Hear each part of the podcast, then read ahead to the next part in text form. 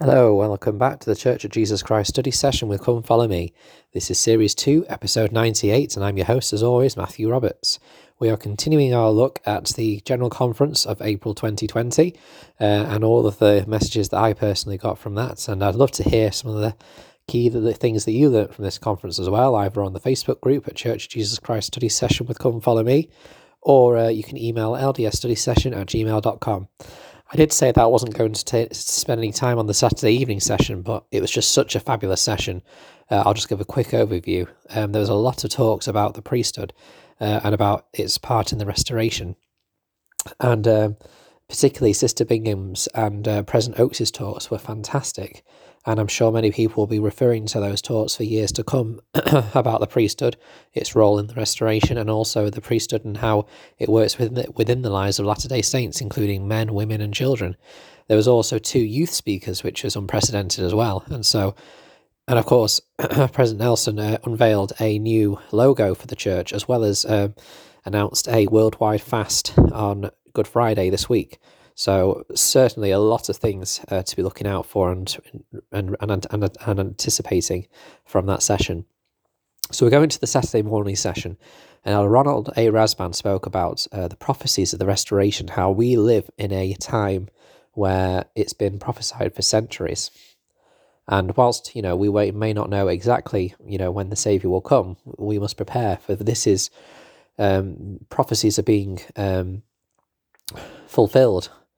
And he spoke very interestingly about groups of world leaders coming to Salt Lake City, Utah, and how that is a direct fulfillment of nations flowing to the mountain of the Lord in the last days. And yeah, it was just really eye-opening. It was a great talk. Um, Sister Bonnie H. Corden talked about light, the light of the restoration, and how light is something we need to seek for in our lives and share with others as well. This light that we've received from the restoration is glorious. We need to share it. And this uh, links very well with the talk that ended the um, Saturday, the Sunday afternoon session, which I'll mention later. And then Elder Jeffrey R. Holland and Elder David A. Bednar um, spoke. I mean, they are, prob- we shouldn't have favourites, I know. They are all fantastic speakers. I mean, Elder Rasband's talk was brilliant. Elder Anderson's talk was fantastic. So, you know, I don't have favourites, but Elder Holland and Elder Bednar, I do love their talks a lot.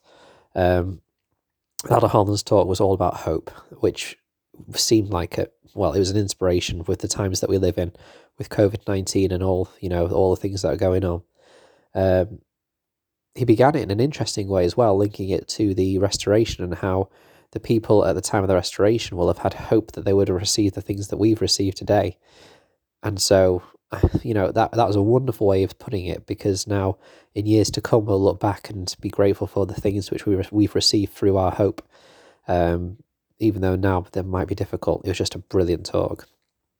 Elder David A. Bednar spoke about temple blessings, about how the temple is part of the restoration of the gospel and a part of gathering of Israel. And uh, I love how much he put in there. There was, I mean, I'll, now that I think back, there'll be so much to study and to draw from this talk that I didn't even manage to snapshot in what I wrote down. But um, he talked about how the temple is such Uh, a vital part of preparing us for the second coming. And he said it took one hundred fifty years to build eighteen temples since the start of the church. And this year alone, we're going to break ground on eighteen temples, which is amazing. Um, we are so fortunate to live in the world today. Um, we are privileged to be living in today's world. The prophets have anticipated our time where prophets would scatter and literally dot the earth. Uh, and, you know, it was an exciting uh, time. It's an exciting time to be in. And then President Nelson takes the pulpit. Now, I, I noticed it was probably around forty minutes, forty-five minutes left when President Nelson was going to start speaking to us, so you knew that some, some big things were going to be said. First of all, he spoke powerfully about how today we live in the last dispensation. There are fires, floods, earthquakes, plagues, temptations and suffering across the world. Uh, and we are seeing the gathering of Israel happening today. Things are moving at a fast pace. Um... He then moved on to the restoration, and, um, you know, the Spirit was so powerful. I was half expecting him to introduce the Saviour to us. Like, honestly, just the, the Spirit that I felt when he spoke was just awe-inspiring. Even though he was many th- thousands of miles away, you know, you just felt that personal connection. Um, and he spoke about the restoration and about how um, he, we can hear him in the scriptures, we can hear him in the temple, we can hear him in many ways and listening to the prophets. And then he said, of course, that they wanted to uh, commemorate the first vision in some way.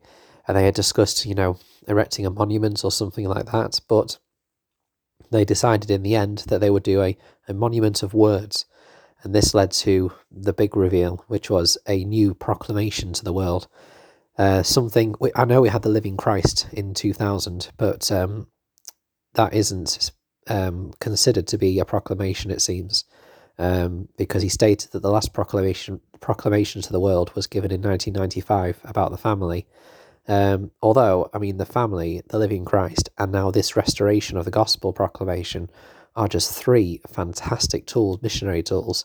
If people want to know about what I believe, I will probably now turn to this restoration um, proclamation. It just outlines with such clarity and detail, but so succinctly, with great spirit, the, the the the story of the prophet Joseph Smith and the restoration of the gospel through Jesus Christ. It's just fantastic. Uh, I mean, we've not studied. I've not studied it properly yet, and we'll probably do a study session focused on this uh, proclamation in the weeks to come. Uh, but there was just so much, and then the Hosanna shout. I mean, it was a bit odd, I'll say, standing in our living room doing it. Um, but the spirit that was felt was was undeniable, and um, the, and then the, the music just added to that. So, you know, just a very powerful uh, session of conference, indeed unforgettable, uh, as we have prepared well for this. We then moved to the Sunday afternoon session, which, you know, after after all that would seem to be very difficult to follow on from the Sunday morning session. President Alan H. Oaks talked about very clearly and powerfully about God's eternal plan and how we move through this life, and it's all part of this plan. Elder Quentin L. Cook spoke about revelation, both personal and to the church. His talk was fantastic. Uh, he, he spoke about how personal revelation is as important as prophetic revelation. Like, obviously, we've received this great prophetic revelation it, just in that last session of conference with the proclamation to the world about the restoration. And um, then Elder Cook, two talks later, says that personal revelation is just as important as these types of revelation, which, well, is true, and it's fantastic for him to have pointed out. I also loved at one moment he testified personally that some revelation comes from the Lord himself, which was just, again, so powerful. Um, his talk on revelation was fantastic. Um, Aldo Ricardo P. Jimenez spoke about faith in trials, and that was a great standard talk. That I think that learning through, through trials, he, he said that trials can be destructive if we do not have the faith, or they can be um, glorious if we have the faith to, to go through them. Elder Dieter F. Uchtdorf gave a wonderful talk about come and belong. Elder Uchtdorf always speaks to everyone, not just members of the church, but to everyone that listens, whether they are less active, whether they are non-members, whether they are members or whatever. He always speaks to everyone, and I think it was fantastic uh, for him uh, to speak. In su- it, it is fantastic for him to speak in such a way. Um, yeah, it was just a great talk about reaching out. Uh, Elder L. Whitney Clayton talked about homes and how the finest homes have the quality have qualities of those that live there, that they make time to study the scriptures every day. They follow the bru- the blueprints of the temple by obedience and cleanliness, and keep and having all as a house of order. And then homes are refuges from life. Um, you know, that was a great talk as well. And then Elder D. Todd Christofferson spoke about how to share this compel- a, a compelling message of the restoration.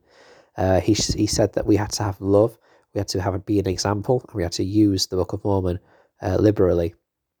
And I think that his and Elder Uchtdorf's talk were fantastic companions about reaching out and testifying to the world about this wonderful restoration that we have. We've talked a lot about the gathering of Israel beyond the veil because of the restoration, but those two talks really highlighted the need to gather Israel on the earth today as well. Uh, and it was just a wonderful uh, message. And then President Nelson comes back. He's got like ten minutes left to speak. He saw, he says that everything that's heard, been heard in this conference can be summarized by two words: hear him. And we need to go away and hear him ourselves.